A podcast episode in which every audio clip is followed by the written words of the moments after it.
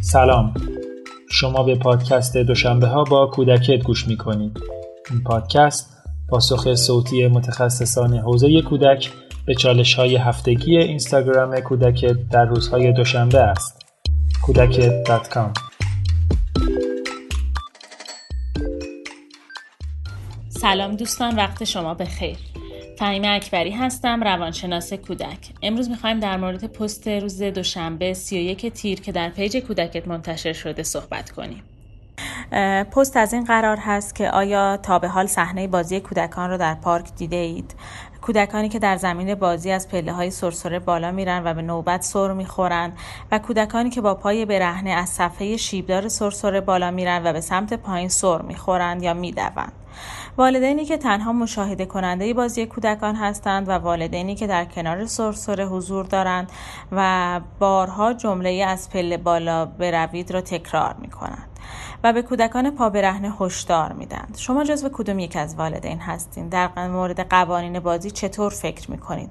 آیا باید به کودکان هشدار داد یا باید مشاهدهگرشون بود؟ مسئله که اینجا وجود داره در مورد این پست این که بچه ها باید قوانین اجتماعی رو از کودکی یاد بگیرند زمانی که یک بچه می‌تونه از سرسره استفاده کنه یعنی اون بچه مهارت های حرکتی لازم رو داره و تقریبا سن اون بچه بین دو و دو نیم سال هست که می‌تونه از سرسره استفاده کنه و پله ها رو بالا بره و سر بخوره. بنابراین بچه ای که حالا در سن دو و دو نیم سال هست ما به راحتی می‌تونیم قوانین اجتماعی رو بهش آموزش بدیم. می‌تونی با استفاده از روش های مختلفی که وجود داره تعامل با همسالان و نحوه ارتباط برقرار کردن نحوه نوبت گرفتن و به طور کل آموزش و پذیرش قوانین اجتماعی و قوانین بازی رو به کودک یاد بدیم. اینکه بچه ها معمولا در پارک قوانین رو رعایت نمی‌کنن نمی‌تونن توی صف بیستن نوبت رو رعایت نمی‌کنن. این برمیگرده به نوع سبک تربیتی والدین. معمولا والدینی که ما در پارک می‌بینیم که هر نوع رفتار کودک رو مشاهده می‌کنن و تذکری هم نمیدن به کودکشون در مورد اینکه قانون رو رعایت کنه به کسی آسیب نزنه رفتار پرخطری رو نداشته باشه. معمولا این والدین یک روش تربیتی سهلگیرانه ای رو دارن. اونها باور دارن که باید بچه ها رو آزاد گذاشت. لازم نیست مفهوم قانون رو به بچه یاد بدیم. و به خصوص اینکه پارک رو یک محیط آزاد و هیجان انگیزی می‌دونن که بچه می‌تونه اونجا هر کاری که دوستاش رو انجام بده. حتی می‌تونه از سطح شیبدار سرسره بالا بره. این دست از والدین ترجیح میدن که توی پارک هستن سکوت کنن و فقط نظارگر رفتار کودکشون باشن و اعتقادشون هم بر این هست که اگر مشکلی به وجود اومد بچه ها خودشون حل می‌کنن و لازم نیست که ما به عنوان بزرگتر در روند کارشون دخالت کنیم و از طرفی هم همونطور که گفتم محیط پارک رو یک محیط آزادی می‌دونن که لازم نیست قانون درش رعایت بشه. از طرفی ما در مقابل والدینی داریم که کنار سرسره مدام تذکر میدن و بارها یک حرف رو تکرار می‌کنن.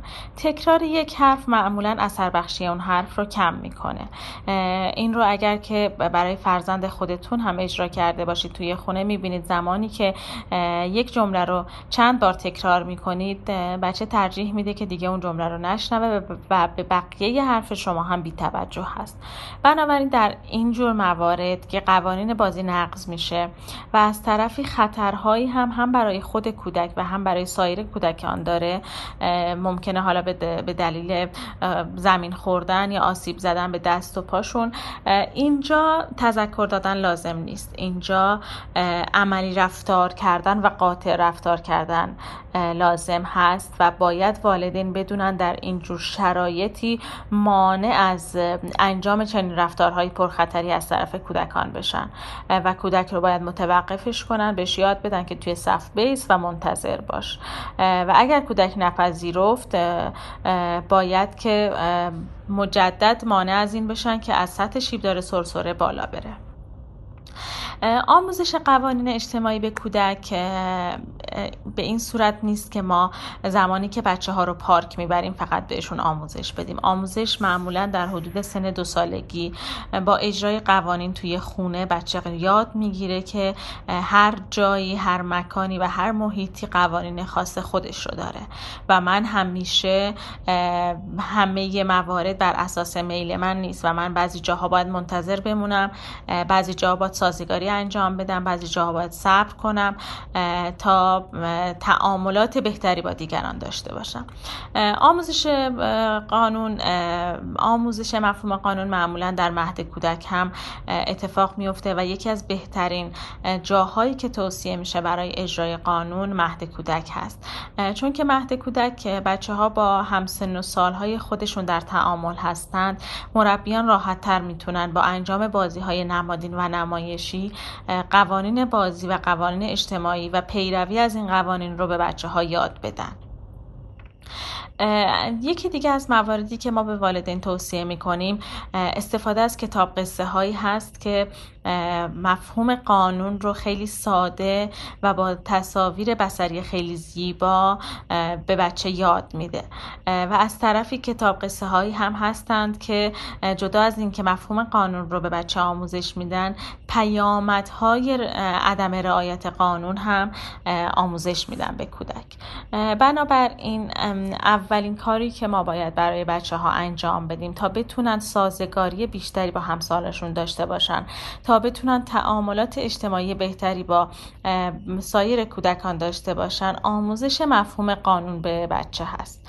و آموزش مفهوم قانون هم باید از خونه شروع بشه. زمانی که یک خونه قانون داره بچه می‌تونه این قوانین رو به محیط های بزرگتری مثل پارک مثل مهد کودک مثل خانه بازی تعمین بده و اجرای قانون در محیط های بزرگتر و پیروی از قانون در محیط های بزرگتر برای بچه راحت تر میشه.